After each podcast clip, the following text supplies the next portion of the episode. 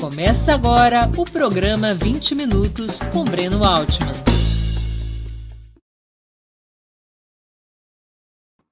Bom dia. Hoje é 27 de julho de 2022. Estamos dando início a mais uma edição do programa 20 Minutos. Nossa entrevistada será Gilvânia Freitas, a Vânia do MST. Militante do movimento desde os anos 80, ainda na Paraíba, atualmente é uma das principais lideranças camponesas do Nordeste. Filiada ao PT do Maranhão, é pré-candidata a deputada federal, um dos 15 nomes oficialmente lançados pelo MST para as assembleias estaduais e para a Câmara dos Deputados, em uma iniciativa inédita na história do movimento. Antes de começarmos a entrevista, queria lembrar a vocês que tanto o site quanto o canal de Ópera Mundi no YouTube oferecem seu conteúdo de forma livre e gratuita. Mas para sustentarmos nossa atividade jornalística, é indispensável o apoio financeiro de nossos leitores e espectadores. Esse apoio pode ser dado de cinco formas. A primeira delas, através de uma assinatura solidária no nosso site, no endereço operamundi.com.br barra apoio. A segunda, inscrevendo-se como membro pagante de nosso canal no YouTube.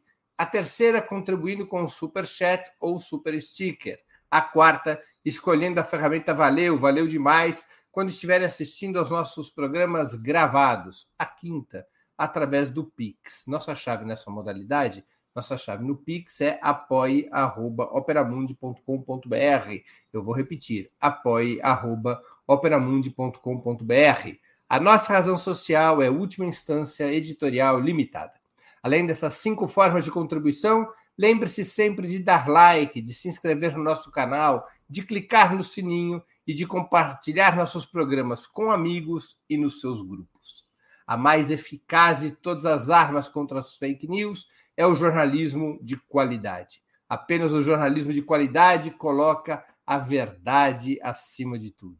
E esse jornalismo que a Opera Mundi busca oferecer todos os dias depende da sua contribuição, do seu apoio, do seu engajamento militante, por menor que seja o valor com o qual possa contribuir.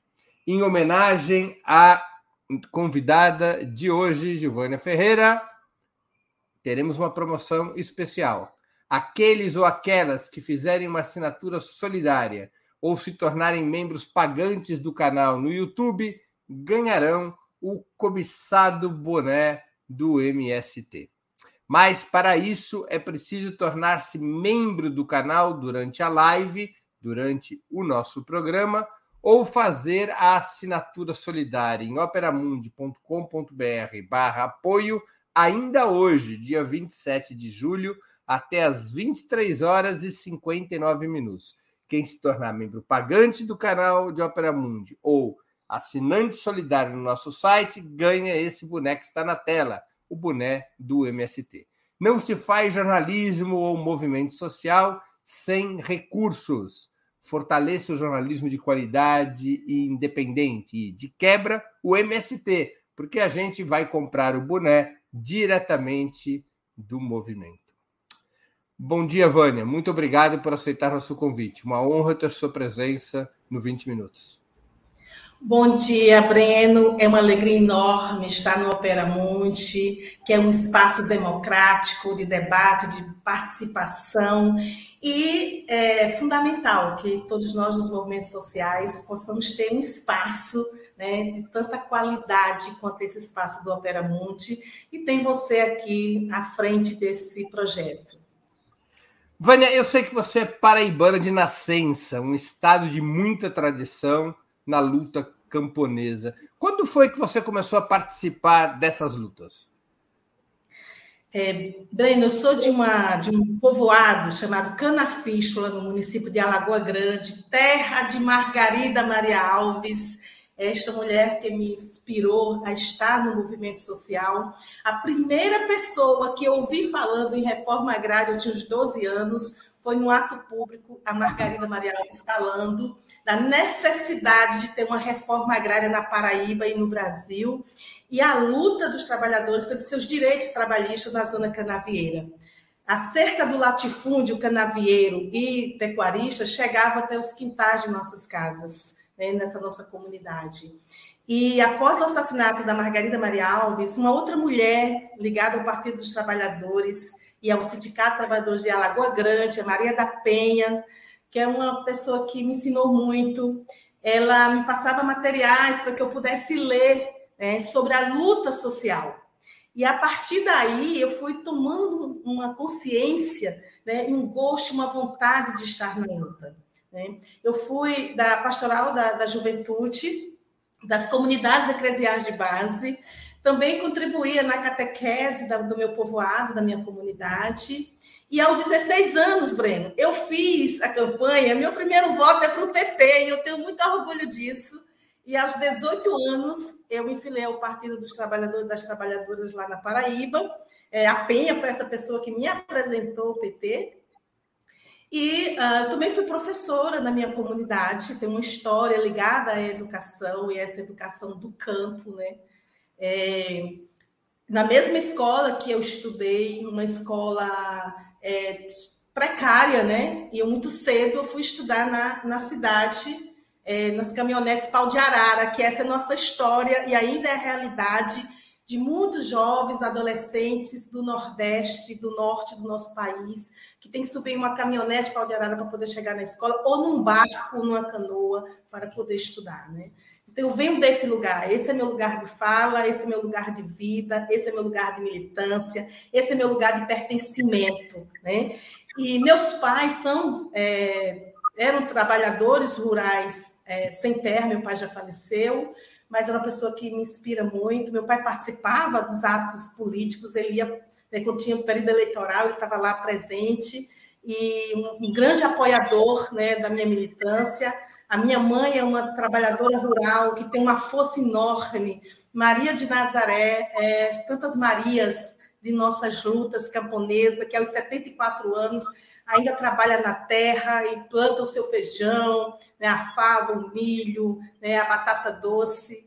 É, essa mulher que, quando eu penso em desistir de qualquer coisa, eu olho para minha mãe né, e lembro que eu não posso desistir de nada, porque ela é minha resistência, minha fortaleza, e ela é a representação de tantas mulheres nesse nosso país que estão no campo, que lutam, que resistem, que alimentam seus filhos né, na agricultura camponesa. Então, essa é um pouco da minha história, e eu vim para o Maranhão em 92, e já, foi, já pertencia ao movimento sem terra, esse grandioso quando, é, quando é que o MST, quando é que o MST, quando e como o MST entrou na tua vida? Ah, o MST eu conheci aos 17 anos, Breno. Eu estava no ensino médio lá na Paraíba, e a partir desse momento, me chamaram para participar de uma oficina do Jornal Sem Terra. Então, eu entro pela comunicação também no MST, meu primeiro namoro. E eu fui participar de uma atividade de João Pessoa, né, de Jornal Sem Terra, e eu era correspondente de Jornal Sem Terra, mandava as notícias dos conflitos na Paraíba. Né? Porque na época tinha dois padres na minha comunidade, o padre Luiz e o padre Cristiano, duas pessoas maravilhosas da teologia da libertação. Também foi a primeira vez que eu ouvi falar, né?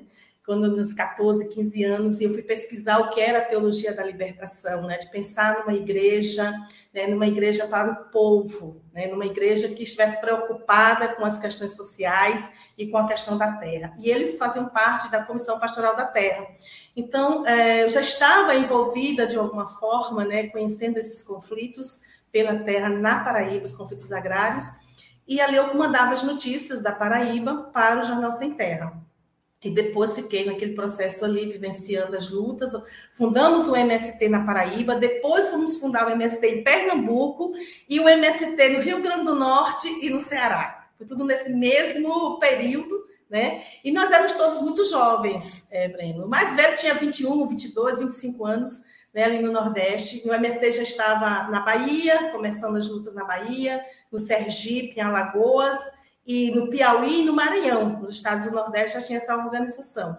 E os demais estados nós tínhamos a tarefa, enquanto militantes do MST, de é, fundar, né, organizar o MST nesses estados. Né? E aí, depois, em 92, foi que eu vim para o estado do Maranhão. Já faz 30 anos que eu estou nessa terra, onde tenho dois filhos, né? Uma filha e um filho, Tainá e Caiuan, que são meus amores, né?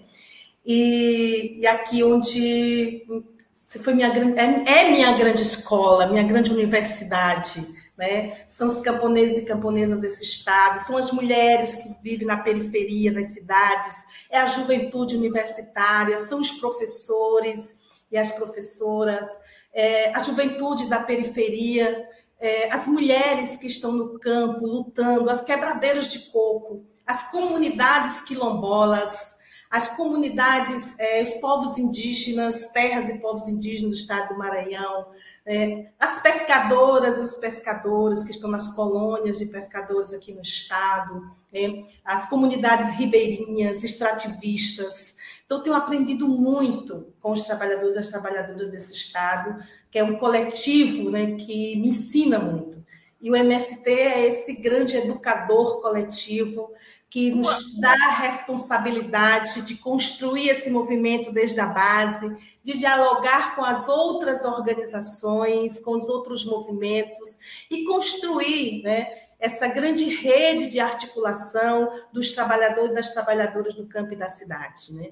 Porque se a, a essa ação construída dos trabalhadores no campo, relacionada e articulada com os trabalhadores e trabalhadoras da cidade, são fundamentais na nossa luta, né, com os nossos valores da solidariedade, né, do compartilhar, da, do acesso e a democratização à terra, da terra, né, que nós possamos juntos e juntas é, construir um Brasil diferente, um Brasil é, que não tem as desigualdades que nós temos, né, com tanta fome, mais de 33 milhões de pessoas passando fome no nosso país, né, pessoas, mais de 15 milhões de pessoas desempregadas, os conflitos agrários, né, uma onda né, é, articulada de despejos no nosso estado, no nosso país, né, enfrentamento, avanço né, da, da, do agronegócio no campo. Então, tudo isso requer para nós uma articulação, né, uma unificação deixa, deixa da nossa resistência. Deixa eu perguntar uma coisa. A sua família, ela era de trabalhadores rurais ou de camponeses? Eles eram donos de uma parcela de terra ou eles trabalhavam na, na plantação de cana ou em alguma outra atividade? É, não, meus pais, eles eram lavradores, né? Eles lavravam a terra dos, das, dos outros, né? Um período eles eram canavieiros, também parte da minha família, e um outro período eles trabalhavam nas terras é, dos fazendeiros, onde eles cediam um pedacinho de terra, e aí não podia é, plantar, por exemplo, mandioca, né? A nossa macaxeira. Não poderia plantar pelo fato de que é, o gado tinha que entrar num certo período, então ficava em média de seis meses produzindo ali na roça e tinha que tirar tudo. Então, feijão é três meses, o milho, quatro meses, né, a fava e a batata doce. Então, não podia plantar mais nada. Né? E quando se plantava o algodão, o gado comia mais da metade da nossa produção. Eu presenciei muitas vezes, Breno, talvez essa venha a ser também um motivo né, é, primordial de estar no, no, movimento social, na luta pela terra, meu pai chorando, porque ele ia perder toda a produção, que o trabalho dele, só dele, ia perder a produção, porque o gado do fazendeiro era mais importante, ele precisava comer, né? então ele tinha que comer a produção né, do lavrador. Né? Então, eu venho desse, desse lugar né, de trabalhadores. A forma primeira de organização que você participa é o Sindicato dos Trabalhadores da tua região? Primeiro é a igreja, né? A igreja, depois da igreja, eu também participo de vários momentos no Sindicato de Trabalhadores Rurais. É, inclusive, eu conheci o Manuel da Conceição, nosso querido Manuel, saudoso Manuel, que minha perna minha classe. Eu digo, Manuel, tua perna é a nossa classe, né? é um, símbolo da resistência camponesa no estado do Maranhão. E eu conheci na Paraíba, numa atividade do Centro de Educação Popular, eu tinha 17 anos, e o Manuel da Conceição me convidou para vir para o Maranhão, né? e depois eu vim, alguns anos depois. Então, a, esse, é, o Centro também, que era muito forte na Paraíba, e era um parceiro é, do MST, e também eu participava do, do partido né? Mesmo sem votar, eu já participava das plenárias do partido, de juventude, e a pastora da juventude, Né? Então, essas eram as or nossas organizações naquele período. Porque o MST aí... é uma organização, é, ao contrário de outras tradições de luta camponesa no Brasil, é uma organização que nasce no sul do país. Né? Sua, sua, sua primeira etapa é de força no sul. No Nordeste vai ser mais a segunda metade dos anos 80. Sim, é, tem um marco que a gente coloca 84, né, a fundação do MST, né? Mas o movimento, ele na sua gênese, ele estava se, articulando no Brasil inteiro. É tanto que esse encontro já tem participação nacional. O MST nasce com essa característica nacional. Há um marcador né, no, no Rio Grande do Sul, mas já existiam muitas lutas né, articuladas, as lutas do Poceiros, que depois se constitui como a luta nossa camponesa, né, dos trabalhadores na luta pela terra, aqueles que não conseguiram mais resistir na terra né, e foram expulsos. Então, a gente faz esse processo de retomada dos camponeses, né? É, o marcador é encruzilhada natalino, né? Oi? O marcador da fundação do MST é depois é, da encruzilhada natalino, no Rio Grande do Sul. Mas a gênese é essa, né? É esse momento, mas já havia um momento né, de gestação do nosso movimento. Uma né? curiosidade, legado, uma curiosidade, Vânia. O legado das ligas camponesas, que foram uma poderosa organização de luta do campo antes do golpe de 64, deságua no MST. Os antigos militantes das ligas camponesas na Paraíba, eles iriam se incorporar ao MST? Esse foi o movimento? Não necessariamente, é, porque as ligas ela, é, elas foram muito massacradas, né? Eu estive numa cidade chamada Marissapé, na Paraíba, fazendo trabalho de base, e isso estava tão presente, Breno, na memória dos camponeses, dos trabalhadores, das pessoas da cidade, né? Do assassinato, da prisão, da perseguição, do desaparecimento de lideranças que até hoje a família não sabe, nunca encontraram. Então, eu ouvia muitos depoimentos. E nós falamos que o MSL é uma continuidade dessa luta das ligas camponesas, como é a continuidade né, da luta de Palmares, como é a continuidade da luta de Canudos. Né? São processos históricos que vêm é, a contribuir nessa construção do MST durante né, esses nossos 30 é, e oito anos né, de luta, de vitórias, de conquista, de resistência também, enfrentamentos a esse modelo de exclusão dos camponeses e das camponesas desse país. Né? Por que, que você se mudou para o Maranhão? Como o MST é nacional, e eu sempre fui da frente de massas do MST, né, que é a frente que organiza as ocupações de terra.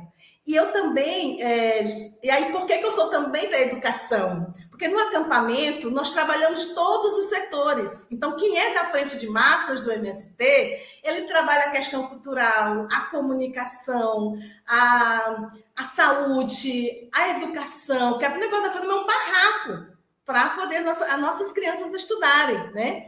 É, a, as articulações políticas, né, para poder ter as audiências. Então, o, o, militante da frente de massas do MST discute a questão da produção, porque chegar no acampamento, nós temos que começar a produzir o nosso próprio alimento. Né? Então, é, todo esse, esse debate né, dessa, é, do que é o MST, das diversas frentes, nós realizamos nos acampamentos. Né? E eu me formei nesse lugar, né? sou professora também, é, sou militante dessa educação do campo, e me formei na primeira turma de graduação do Pronera, lá no Rio Grande do Sul, em Juí, né? É, professor Belato e outros que me traz né, na memória é, esses professores comprometidos com a luta do campo, né, com os trabalhadores, com as trabalhadoras, com o processo de formação dos educadores e das educadoras. Né? Porque o MST tem uma preocupação muito grande, Breno, com o processo de formação da sua militância. Né? E não só a formação é, nessa perspectiva da luta, mas a formação também na escolarização, processo de escolarização. Vânia, depois de passar mais de três décadas na militância social, por que você topou a ideia de ser candidata a deputada federal? O parlamento é o espaço principal da luta política? Essa pergunta. então, o movimento é, diante de uma conjuntura tão, tão adversa, né, mas é, que é um chamado, né, do que é um chamado da terra, um chamado da luta, um chamado dos movimentos sociais, é um chamado né, do nosso comprometimento com a democracia no nosso país. E aí eu coloco dois marcadores né, que fazem com que nós tomamos essa decisão. Né? Um dos primeiros marcadores foi o golpe né, em 2016, um golpe dado ao, no povo brasileiro, à democracia brasileira, a retirada né, de uma forma tão brutal, né, tão machista da presidenta Dilma. E nós presenciamos no dia 17 de abril deste mesmo ano, eram os deputados dizendo, nesse mesmo momento, Breno, eu vinha da encruzilhada, aliás, da, da curva do S, né, lá do Pará, onde tinha um ato, ocorreu um ato, e nós chegando na estrada, a gente começou assistir né, a, a sessão do impeachment da presidenta Dilma. E era assim, em nome do meu filho, em nome do meu neto, do meu bisneto, do meu avô, do meu bisavô. Então, o compromisso dos parlamentares que estavam lá em Brasília era um compromisso com seus interesses. Não havia um, um, uma preocupação com a juventude da periferia, com os trabalhadores e trabalhadoras do campo, com a questão ambiental. Não havia uma preocupação com a garantia de direitos das mulheres. Não, não havia uma preocupação com as questões trabalhistas. O que estavam preocupados era em retirar uma presidenta né, que foi eleita de forma legítima né, e foi retirada através de um golpe. Então, esse foi um momento principal da nossa reflexão. E um segundo momento foi a prisão do companheiro Lula. Né? Quando nós estávamos com Lula é, no, no Sindicato dos Metalúrgicos, né, e quando o Lula se entrega para, lá em Curitiba, e nós montamos um acampamento lá em Curitiba, e nós dissemos, ó, Lula, nós vamos ficar o tempo que você estiver aqui, né, nesta prisão ilegal, nós estaremos contigo. E aí nós permanecemos os 580 dias, dizendo bom dia, presidente, boa tarde, presidente, boa noite, presidente, né? Porque nós também temíamos, né, que o, o Lula pudesse sofrer algum tipo de violência, né, é, ali na prisão. E estarmos ali fora era dizer que nós estávamos presentes, né, que nós estávamos com Lula, nós estávamos na defesa da democracia. E ao, ao Lula sair da prisão, nós tivemos alguns diálogos em torno da questão das candidaturas dos movimentos sociais. Porque quem esteve ali fazendo a luta em defesa da democracia foram os movimentos sociais, foram a companheirada do Partido dos Trabalhadores e das Trabalhadoras, foram aqueles que acreditam né, no projeto de país, né, no projeto é, que combata as desigualdades, a fome, né, ao desemprego, ao analfabetismo, e que a gente possa é, juntos construir um país melhor, um país diferente. Então, pensando nisso, o MST né, recebe esse convite de, de abrir mais uma frente de luta, e essa frente de luta é a frente de luta eleitoral, né? E aí lançamos essas candidaturas e compreendendo que os projetos em Brasília são fundamentais, porque é lá onde se discute as questões agrárias, a política agrícola, né? a agricultura familiar, o financiamento para os programas sociais, para os projetos sociais. Né? É lá onde nós iremos disputar ideias, narrativas, né? e projetos é, de vida, porque o que está aí colocado é um projeto de morte, é um projeto do ódio, da violência, é um projeto da concentração da renda, da terra, da riqueza e do poder. E nós precisamos realizar essa mudança. E só com um time, um bom time, né, com Lula, de parlamentares lá em Brasília, que poderemos mudar esse contexto, né, essa realidade. E é, quando nós estamos nos, nos, desafiando a ocupar esse espaço, né, não só é, com os indígenas aldeando Brasília, aldeando a política, não só com as quilombolas, né, a política, aquilombando Brasília, mas é nós do campo ocupando Brasília e ocupando a política. Né? E é nesse sentido que nós é, estamos aqui lançando a nossa pré-candidatura. Terá a nossa convenção agora dia 30, aqui no Estado, onde nós seremos realizadas, né, é, candidatas, e nós tá muito bonito, assim, é uma aceitação, porque há uma legitimidade, né, da nossa luta, do nosso processo, da nossa construção coletiva.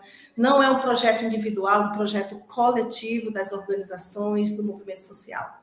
E a partir disso, é, aqui no Maranhão não tem uma mulher, Breno, deputada federal. E nós somos 52% do eleitorado maranhense, né? E nós precisamos mudar porque a maioria dos deputados que estão lá em Brasília são brancos, homens, homens brancos e com muito dinheiro. Muito dinheiro. Né? São poucos, né? Tem três deputados aqui no Maranhão que votam na pauta dos trabalhadores e das trabalhadoras.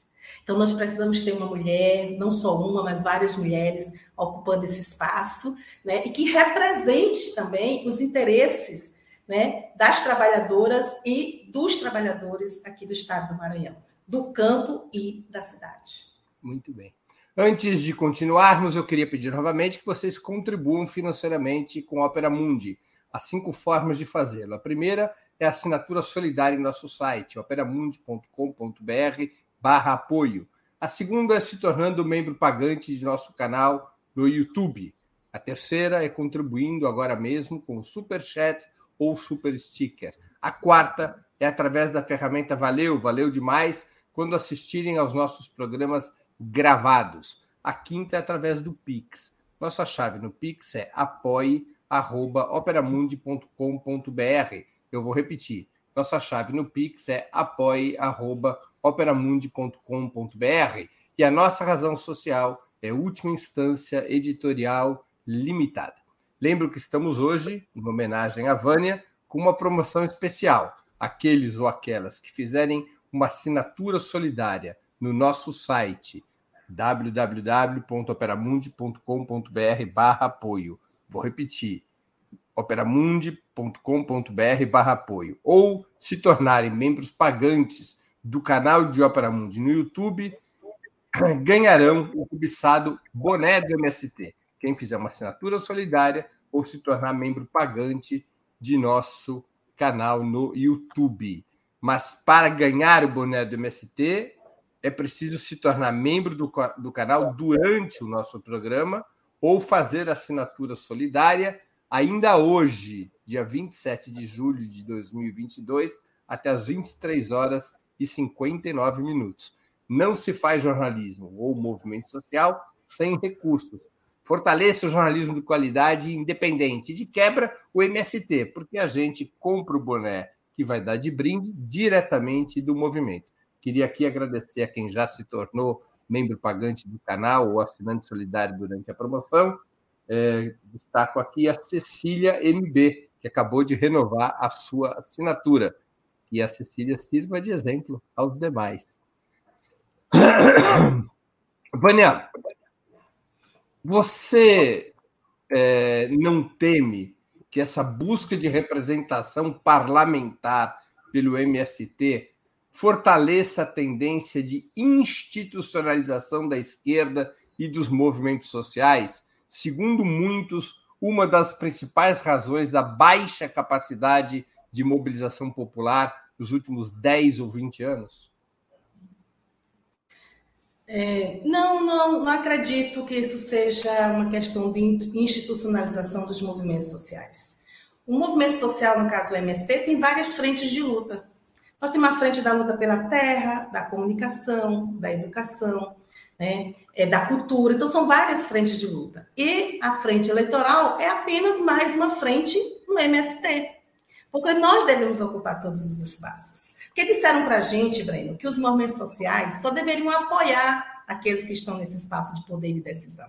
E nós estamos dizendo que não, que nós vamos falar por nós, que nós podemos nos representarmos, né? que nós podemos construir uma boa articulação do campo é, maranhense, do campo brasileiro, né? É, da cidade, da periferia, das mulheres, da juventude, nós podemos sim nos representarmos nesses espaços, né? E é, não há uma preocupação nesse sentido da, da institucionalização, no caso do MST, porque nós somos um movimento que tem uma grande coletividade, Né? É, uma parte da nossa militância estará nesse espaço é, do debate partidário, outra parte da nossa militância vai estar realizando as atividades é, do nosso movimento, como sempre nós realizamos, né? E a luta pela terra ela continua, a luta pela educação continua, vai, vai ser fortalecida, tendo uma voz no parlamento, tendo uma militância que vai estar ali buscando formas né, de que as políticas públicas que não chegam em nossos assentamentos, que não chegam no campo, que não chegam na periferia, que não chegam nos bairros é, do nosso Maranhão, do nosso país, possam chegar. Então, é mais uma voz que vai estar ali é, representando essas vozes que são tão silenciadas e excluídas no nosso país, no nosso Maranhão. Todas as 15 candidaturas apoiadas pelo MST, quer dizer, na verdade, é a reeleição dos três deputados que o MST já tem, que o MST tem vinculados ao movimento o João Daniel, do Sergipe, é, o Valmir Assunção, da Bahia, e o Macron, o Marcon, do Rio Grande do Sul. Tá certo? Esses três já são deputados. Então, além desses três, tem mais 12 candidatos à Câmara dos Deputados ou às Assembleias Estaduais. Todos esses 15 nomes oficialmente apoiados pelo MST são candidatos pelo PT? São candidatos pelo PT. Tem um companheiro de, de Roraima que não é, é pelo PT. Por qual partido é, ele é? Rondônia, Rondônia, Rondônia, que não é filiado a, ao PT, mas os demais todos são filiados ao partido. Esse mas tem a ver com uma é questão histórica. Esse tem a ver com uma questão. Oi? Desculpa. Esse de Rondônia é filiado a qual partido? Acho PC do B. PC do B. É, mas a nossa militância, ela já tem uma história né, de, de, filiação ao PT. Uma boa parte da nossa militância, outra militância nossa não tem filiação a nenhum partido político, né? É, isso tem a ver também com a história, porque o MST, a CUT, a Central Única dos Trabalhadores e das Trabalhadoras, e o PT, eles nascem no mesmo período histórico, eles se constroem nas lutas no mesmo período histórico. Então, a militância, por exemplo, eu era antes do PT que fui para o MST. Eu fui filiada ao PT e estava ali, né? Eu conheci o PT antes de conhecer o MST. Então, quando eu fui para o, MST, né, eu, claro, diminuí a minha militância no partido, pelo fato de que o MST tinha uma, né, uma demanda muito grande, mas permanecemos é, é, nessa, nessas articulações. Então, uma boa militância nossa é, tem essa trajetória da pastoral da juventude, das comunidades eclesiais de base, do Partido dos Trabalhadores e das Trabalhadoras, do sindicalismo combativo. Então, nós viemos desse contexto histórico. Então, é, uma boa parte da nossa militância já era filiada, que estão nessas candidaturas. E, Breno, vou colocar só uma questão. Eu sou a única mulher do MST candidata federal. Então, é uma ousadia, é um ato de coragem, né? mas é um ato de teimosia, porque nós somos teimosos, né? a teimosia camponesa, a resistência camponesa, e nós vamos sim, nós vamos formar um bom time lá em Brasília, né? Para é, é, podermos construir nesse time do Lula, né, nessa nossa pré-candidatura, que será a candidatura a partir do dia 15 de agosto. Vânia, o MST, mesmo fazendo parte do mesmo campo político que o PT, sempre criticou a política dos governos Lula e Dilma para a reforma agrária. Qual é a tua expectativa com o quinto governo petista nessa questão? Breno, a crítica ela é necessária, inclusive para que o processo avance. Nós iremos continuar mesmo, nós estamos no time do Lula, mas o diálogo ele permanece. Nós vamos discutir, dizer, olha, aqui precisa melhorar, aqui precisa avançar, aqui, aqui é, não podemos retroceder. Então, esse diálogo esse foi sempre permanente né, no MST, com o governo é, do PT. Opa, houve uma travada aqui da, da Giovânia, vamos esperar ela voltar. Eles o tempo inteiro né, discutindo, dizendo, olha, né, quando o governo ele não pode fechar o diálogo com os movimentos sociais, e muito menos a questão da crítica, porque é a crítica que faz o processo avançar. Porque às vezes você está dentro da, da de toda essa dinâmica né, institucional, governamental, dentro da governabilidade, que você não percebe né, os vácuos que estão sendo deixados. E o movimento social ele cumpre esse papel. Ele vai chegar, continuar chegando e dizendo: estamos aqui, estamos no time do Lula, mas nós vamos apontar também onde está sendo, é, onde está ocorrendo os erros e que precisam serem corrigidos. Né? Qual a principal crítica do MST à, à política de reforma agrária no ciclo anterior de governos petistas? Tem essa toda uma, uma questão da, da nossa discussão, né, enquanto, enquanto movimento, enquanto todos aqueles da via campesina, né, que o MST compõe, né, que os governos anteriores, né, ao governo do PT, não que o governo do PT tenha sido perfeito, né, mas os governos anteriores nós tivemos situações, né, é, de muita violência no campo e também de não é, um momento de não diálogo com os movimentos, né? Então, é, os presidentes né, anteriores eles não tinham é, é, esse espaço, né, essa mesa redonda com os movimentos sociais. E nós tivemos no governo Lula, no governo Dilma, esse espaço de, de debate, esse espaço de crítica, né? E esse espaço de apontar também alternativas, porque não basta, Breno, só a crítica.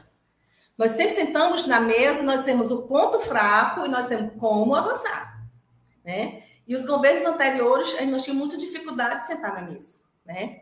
É, Jugma, por exemplo, quando nós tivemos vários momentos com Jugma, foi muito tenso, né? Quando nós queríamos avançar em nossas pautas, principalmente vistorias diárias, de desapropriações, emissão de posse, foi momentos assim que teve um momento que rompeu o diálogo, a gente não conseguia mais dialogar, né? E aí nós tivemos, é, depois chegou o, o governo é, do PT, que nós conseguimos respirar um pouco e com, conseguir dialogar e avançar em alguns pontos de nossa pauta que estavam travados até aquele momento, né?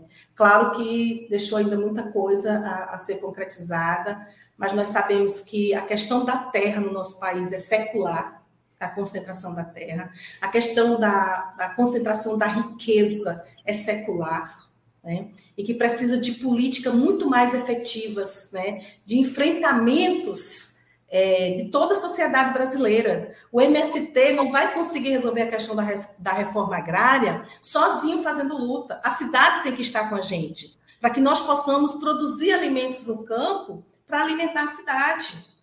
Então, é, é, é essa relação, a aliança campo-cidade, ela é necessária, ela é urgente. Né? Nós só teremos uma educação de qualidade lá no campo se nós estivermos juntos com a educação da cidade, quando nós estamos debatendo junto com as universidades, com os institutos federais, né, com a, a, as escolas né, é, é, estaduais, essa necessidade nossa de estarmos nesses passos né, dessa construção dessas políticas. Qual é a sua expectativa e a do MST na questão agrária com um novo governo Lula? Qual é o programa desses deputados que o PT, que o MST pretende eleger para a reforma agrária?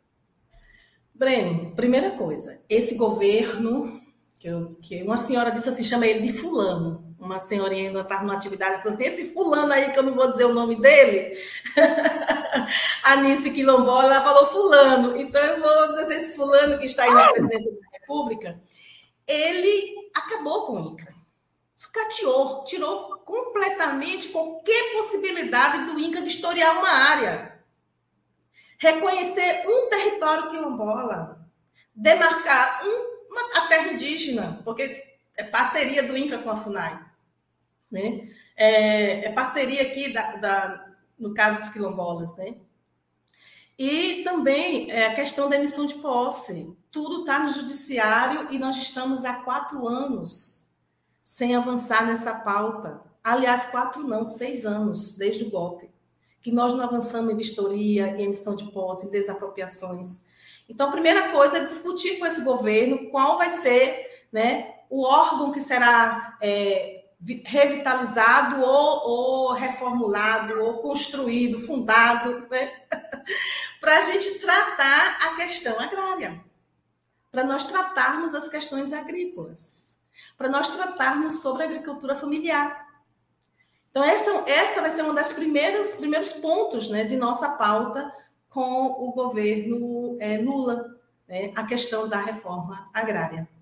E aí tem as outras políticas, que são políticas essenciais né, para o campo brasileiro, mas tem outras políticas né, que, é, que essa questão do acesso da nossa juventude né, à, à, universidade, né, que é a questão da saúde é, pública, que ela possa chegar ao campo, mas ela possa chegar também né, com qualidade nas periferias. Então, nós temos várias pautas né, para tratar com, com este governo, porque esse período nós não tivemos nenhum momento é, de diálogo, porque o Bolsonaro disse, né, nem um palmo de terra para sem terra, nem um palmo de terra para quilombola, nem um palmo de terra para os povos indígenas. Então, Agora, não tem governo, diálogo com isso.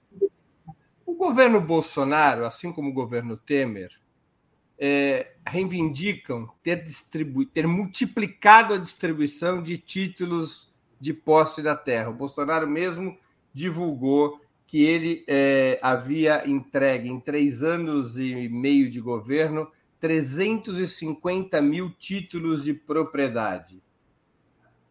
Isso, o que, que isso significa do ponto de vista de política agrária? Ele enfraqueceu o INCRA, não houve mais incorporação de terras à reforma agrária, mas ele distribuiu centenas de milhares de títulos de propriedade. O que, que quer dizer isso? Isso quer dizer que é de uma grande é, também responsabilidade desse governo, porque é importante ter as titulações, mas não da forma como ele está fazendo. Né? Porque a, uma área para ser titulada, ela tem que estar com todas as suas condições materiais de serem titulada. Né? Então, assim, tem lugares que as casas não, são, não estão, é, não houve reforma das casas, não tem todas as infraestruturas para que possa realmente esse, esse assentamento, né, as famílias receberem a sua titulação. E nós temos é, várias discussões em relação a isso, né? Que a a forma de titular tem que ser discutida com os trabalhadores e as trabalhadoras, não deve ser de cima para baixo. Né? Então, não foi conversado com os trabalhadores que tipo de título eles querem. Né? Porque, na medida que quando você recebe o título, você não pode mais acessar as políticas para os assentamentos, para as famílias assentadas. Então, o jovem não pode ir mais para a Pronera, não pode ir para acessar a, a, os cursos, né? as políticas de crédito, que seja para os assentamentos, né? as políticas de infraestrutura. Né? É como se ele diz assim: agora você tem, tem que se virar sozinho. Né? Então, nós precisamos discutir essa questão da titulação. E são dos pontos, inclusive, que nós queremos discutir com o presidente Lula. Né? E após. Né, Porque houve uma lei no governo Temer. História, né? No primeiro turno. Houve uma lei no governo Temer que flexibilizou a distribuição dos títulos de regularização fundiária, né? Ou seja, o governo ficou com mais facilidade para emitir esses títulos e esses títulos acabam tirando as pessoas das políticas agrárias. É, é essa a questão. É, essa é, uma das, essa é uma das questões que a gente vem debatendo com os assentados, né, em todo o Brasil, né, colocando que é importante sim ter a titulação, porque isso evita, de uma certa forma, a grilagem de terras. Né? O que está acontecendo, por exemplo, nos nossos estados, né, é, na região norte e aqui no Maranhão, que as comunidades onde elas não têm a titulação, é, com o avanço né, das, da, do agronegócio nos nossos territórios, eles acabam fazendo o quê? É derrubando a casa dos trabalhadores dessas comunidades porque elas não estão tituladas elas não têm um documento. Né? Então, há várias situações de violência no campo. Então, nós né, precisamos discutir essa questão da titulação e não pode ser desse formato que esse governo está fazendo. Vocês né? não são contra a titulação. Fazer a titulação de qualquer forma, sem nenhum debate. Né? Porque existe várias, né, várias modalidades né, de titulação. Existe titulação coletiva, existe a titulação de grupo, existe a titulação né, é individual, mas tem mesmo, todas essas formas precisam serem debatidas. Entendi. Vânia, amanhã, dia 28 de julho, será aberto o décimo Fórum Social Panamazônico em Belém, no Pará. O Maranhão, muita gente não sabe disso, mas o Maranhão faz parte da Amazônia. Ele integra a chamada Amazônia Oriental, se eu não fugir das aulas de geografia, junto com Pará, Amapá, Tocantins e Mato Grosso. A atuação política e parlamentar do MST, especialmente a tua, também envolverá a agenda amazônica? Sim, a nossa pauta em defesa da Amazônia. É, nós temos um, um eixo né, da nossa pré-candidatura, que é o eixo terra, aí a terra do trabalho, a terra da moradia, a terra do cuidado, a terra da casa comum, né? essa terra da fertilidade, né? terra da produção de alimentos saudáveis. Então, nós temos esse tema da terra, né? que é uma pauta fundamental no estado do Maranhão, porque nós temos uma população que vive no campo, né? É, nós temos a pauta território, e aí nós estamos falando do território das mulheres, do território da juventude, do território da cultura, né, do território dos povos indígenas, do território é, étnico-racial, né, do território é, da juventude da periferia. Então, nós estamos discutindo esse território, território da comunidade LGBTQIA. São os nossos territórios, sejam eles materiais, sejam eles imateriais, né? E temos a, o eixo ambiental, né, que é a defesa é, da natureza. Né?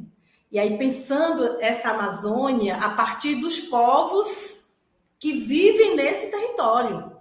Não estão pensando, porque existe várias. O, é, povo, o povo maranhense se sente amazônico?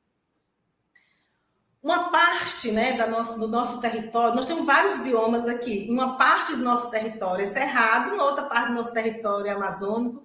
E aqui nós chamamos uma parte de sertão também, né? Vamos para o sertão, né? Essa região aqui do Cerrado, é, muitos dizem assim, vamos, vamos para o sertão. Mas tem uma parte do nosso território, sim, que faz parte, compõe o bioma amazônico, né? Tem as regiões dos lagos, né, dos locais, né?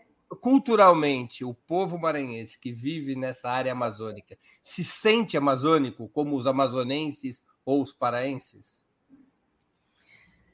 Se, se sente, se sente amazônico e se sente nordestino. Essa é uma mistura. A região onde, onde é a região que eu moro, a região de Imperatriz, aquela região ali, é uma região de muitos migrantes, pessoas que vieram de outros estados, né, do Pernambuco, da Paraíba, do Ceará, né, do Piauí. Então, essas pessoas, baianos, né, elas vieram para essa região. Então, há uma mistura né, do, da, dos hábitos né, é, dessa região amazônica, mas a música, por exemplo, né, nossa região, ela viva a, a música do Pará, a música do Goiás, nós sofremos essa, essa influência do Goiás, né, que é o, o, o Tocantins, né, é, estado Tocantins, que antes era o grande Goiás, né, e o Maranhão. Né? Então, essa influência aqui da capital também né, é, é, chega a essas regiões, a nossa região amazônica ali, nosso território, né, que chama da Amazônia, é, da Amazônia Legal, e também chama é, dessa Amazônia Oriental. Entendi. Vânia, nós estamos chegando ao fim da nossa entrevista. E eu queria te fazer duas perguntas que eu sempre faço aos nossos convidados e convidadas antes das despedidas. A primeira delas, qual livro você gostaria de sugerir aos nossos espectadores? A segunda, qual filme ou série poderia indicar a quem nos acompanha? Então, é, um livro que eu li, que foi a Maria da Penha, essa mulher lá da minha comunidade, né, foi o primeiro livro que eu li na minha vida de, que falava da luta das mulheres né, em outros países. Né? Eu tinha 16 anos, que foi As Mulheres da Nicarágua, Estamos Todas Espertas. Né? Esse livro da Margarete é, Randall foi assim um livro maravilhoso, e eu lia e chorava, e me emocionava, e e queria é, também estar com essas mulheres, né, com elas, sendo solidárias a toda essa luta né, na Nicarágua. É, foi um livro assim que me trouxe esse, esse querer, né, essa inquietação né, da luta feminista, né, da luta das mulheres nas diversas frentes, né, não só na educação. Na época eu estava é, como professora da minha comunidade quando recebi esse livro e assim, as mulheres elas podem estar onde ela quiser, elas podem estar no movimento social, na igreja, elas podem estar no partido político, elas podem estar sim nas frentes de batalha, elas podem estar no parlamento, elas podem estar pilotando avião, elas podem estar onde elas quiserem. E isso, é, do que esse livro ele foi essa porta, né, para esse momento da minha vida né, dessas reflexões da participação da mulher em todos os espaços de decisão de poder. E uma outra, é, o filme foi. Você, você assistiu, me perdoe te interromper, é, você assistiu um filme do Ken Loach, importante diretor progressista britânico, chamado Uma Canção para Carla? Uma Canção para Carla. Que é sobre uma mulher na Nicarágua. A base do filme é o livro da Margaret Randall.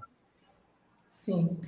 É, e mais o filme que me marcou assim, que foi que eu chorei muito, porque não tinha como, foi assim, bem no, no lançamento, foi Olga, é, porque a gente se identificava com a luta dela pela democracia, né, por um, um país, né, quando ela fala assim, lutei pelo bom, pelo justo e pelo melhor do mundo. Né? Essa, essa frase é marcante, mas o momento do filme que mais se me tocou foi quando retiram a filha dela na prisão. Aquilo, aí pronto. Eu estava me segurando para não chorar, Breno, naquele momento, assim, porque eu sou mãe, né? Amamentei a, a, os meus filhos e, e, pensando naquele momento, assim, tão amoroso, tão íntimo, tão, tão essencial, né? Para a vida das mulheres e da criança. Só para a né? nossa audiência é, lembrar ou, sim, ou, ou, ter informação sobre isso, a Olga foi casada com o dirigente comunista Luiz Carlos Prestes. Ambos foram presos depois da insurreição de 1935, da rebelião militar de 1935. A Olga foi mandada para um campo de concentração por ordem do STF e com aquiescência de Getúlio Vargas, que podia ter revertido a sua extradição para a Alemanha, a Olga era alemã, ela foi levada a um campo de concentração e executada numa câmara de gás. A filha a qual se refere a Vânia é a Anitta Leocádia Prestes, que ainda hoje é viva, professora de História. Há coisa, alguns meses, inclusive, eu tive a honra de entrevistá-la aqui no 20 Minutos.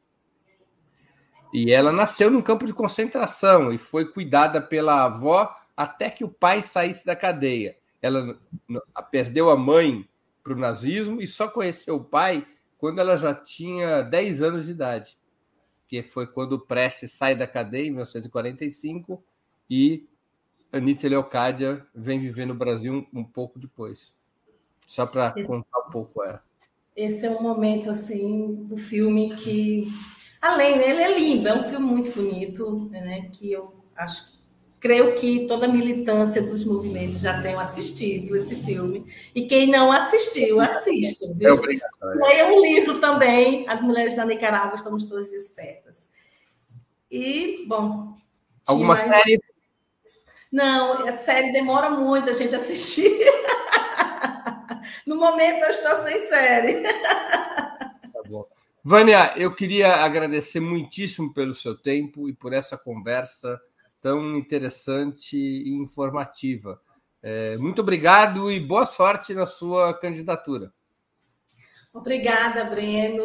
Obrigada por conceder esse espaço de diálogo, né?